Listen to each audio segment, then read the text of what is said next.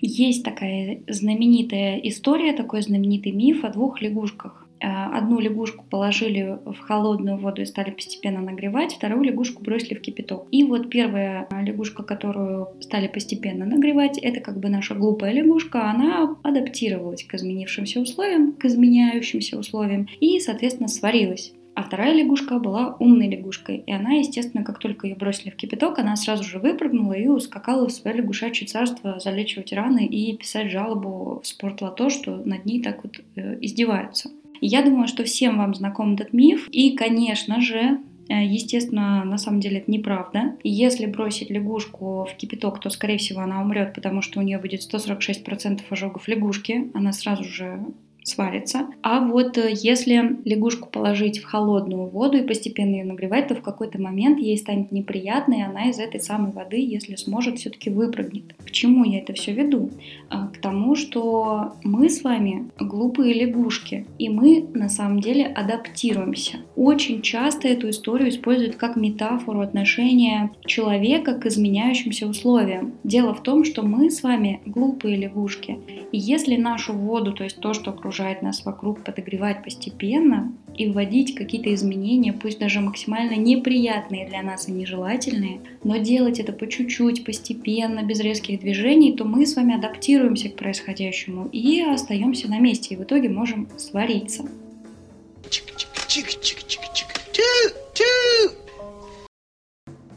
Всем привет! Это выпуск подкаста «Не надо усложнять». Меня зовут Катерина Кудикова, и каждую неделю по средам мы с вами встречаемся здесь. Простым человеческим языком разбираемся в сложных вопросах продуктивности, эффективности и системности. Очень много ти и очень много интересного здесь вас ждет. Ставьте лайки, подписывайтесь, обязательно делитесь подкастом со своими друзьями, коллегами, знакомыми, незнакомыми и даже с прохожими на улице.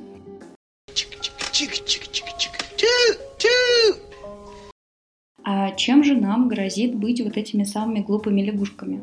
Проблема в том, что э, если мы с вами воспринимаем э, постепенные изменения как не изменения, а просто процесс жизни вокруг, то в какой-то момент мы действительно можем с вами оказаться в невероятно плохой ситуации, в ужасающей, которая нам вообще никак не нравится, но мы ничего с ней не можем сделать, и мы не воспротивились с самого начала, а теперь как бы уже и поздно шашкой махать. А самый простой пример этого вот эффекта, как варить лягушку, который происходит с нами вообще постоянно, везде, и все с ним знакомы. Это так называемая шрингфляция. Это когда производитель по чуть-чуть, постепенно, незначительно снижает количество, объем или вес продуктов, оставляя цену на продукт той же самой или э, немножечко ее повышая, но тем не менее не настолько критично, чтобы мы с вами закричали, э, затопали ногами и вообще перестали, например, покупать продукцию этого производителя. То есть все постепенно-постепенно происходит. Это яркий пример того, как мы с вами принимаем происходящие негативные, по сути, свои изменения. В детстве вы покупали шоколадку, и она весила 100 грамм.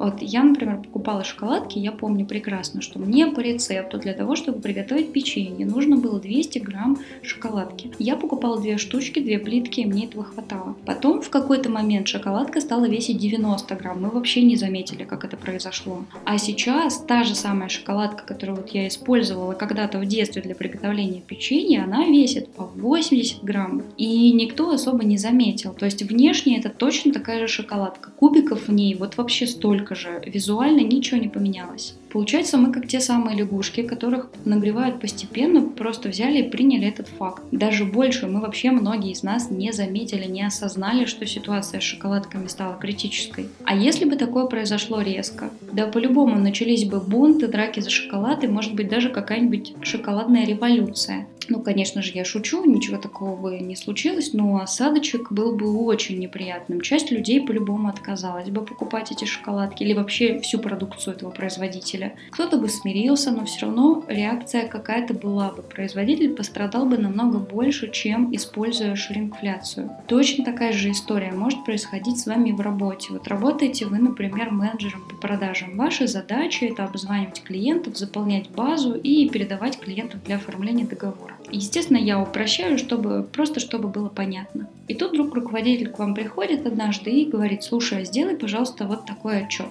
И вы его делаете, потому что вам не сложно. Но потом в следующий раз руководитель приходит и говорит, а давай ты ответишь на вопросы в социальных сетях. Вот там клиенты спрашивают про продажу, ты возьмешь и ответишь. И вроде бы это даже логично, вы берете и отвечаете, ну ничего там такого нет. Такое происходит постоянно, то есть и так далее, и так далее. Руководитель приходит, дает какие-то поручения, ставит новые задачи, и тут внезапно, через полгода-год, вы обнаруживаете, что моете пол в офисе, и это ваша ежедневная задача. А еще делаете отчеты, отвечаете в соцсетях, соцсетях, пишете тексты для продающих сайтов и кучу-кучу-кучу еще всего. И вроде бы вот, ну, не было повода, да, в какой-то момент остановиться, воспротивиться и сказать, ну, все, с меня хватит, я на это не подписывался, и вообще у меня другая работа. И вот как-то все само собой получилось, потому что оно произошло постепенно. Вы просто не заметили, когда перешли вот эту критическую точку.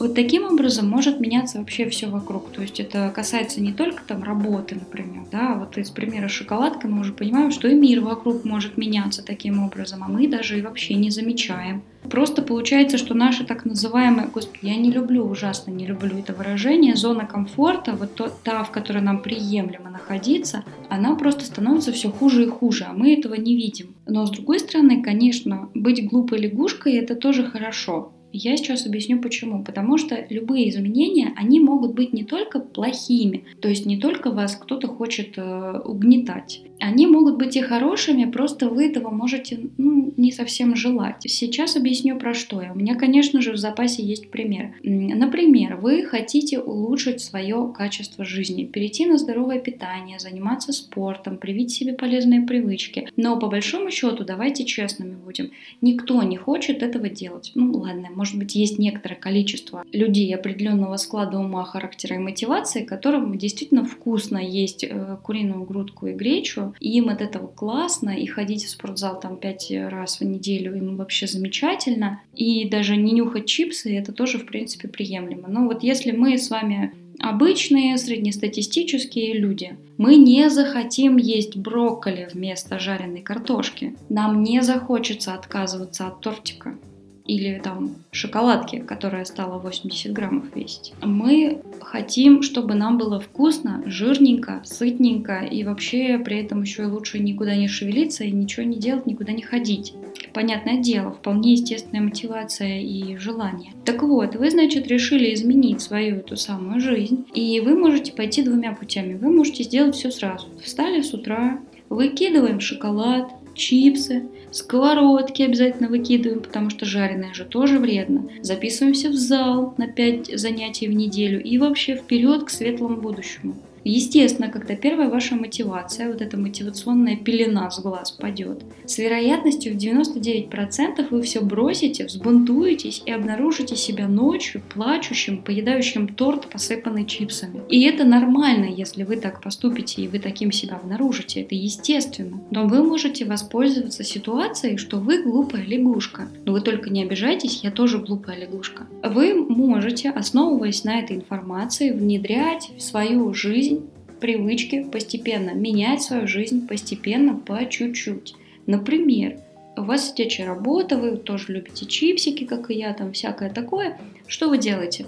Вы внедряете в себе по одной условной там привычке. Например, начинаете ходить 10 тысяч шагов. Привыкаете к этому, это становится вашей частью жизни. Вы внедряете что-то еще. Ну, не знаю, больше овощей в рацион, меньше чипсов. Затем э, приучайте себя делать зарядку. И вот таким образом постепенно, по шажочкам, по чуть-чуть вы меняете свою жизнь совершенно не бунтуя и не испытывая какого-то вот такого невероятного ощутимого дискомфорта. Но если вы в какой-то момент, через там, не знаю, пару лет оглянетесь назад, вы просто обалдеете от того, как изменилась ваша жизнь что она теперь совершенно не такая, и привычки ваши совершенно не такие, как были раньше. Просто получается, что все вообще может использоваться либо в благих целях, либо нет, поэтому тут вопрос как бы к вам, в каких целях к вам используют. И тут напрашивается вывод не только о том, что нужно поставить лайк и поделиться с друзьями подкастом, но и другой. Всегда подводите итоги. Раз в какой-то период проводите некий аудит, какую-то ревизию своей жизни, работы, окружающей среды, не знаю, чего угодно, чтобы понять, что вообще поменялось. То есть фиксируйте какие-то жизненные вехи. И делайте это периодически, раз в какое-то время. Например, можно подводить итоги месяца, можно там квартала, можно года. Любой вообще вариант подойдет. Самое важное это остановиться, оглянуться и посмотреть, а что изменилось. То есть сравнить, вот каким вы были там год назад, например, и сейчас. Кстати, скоро Новый год, поэтому отличный вариант подвести какие-то итоги, учитывая, насколько невероятно сложным был текущий год, я думаю, что итоги могут быть очень даже интересными. И я прощаюсь с вами до следующей среды, услышимся обязательно. Пока-пока.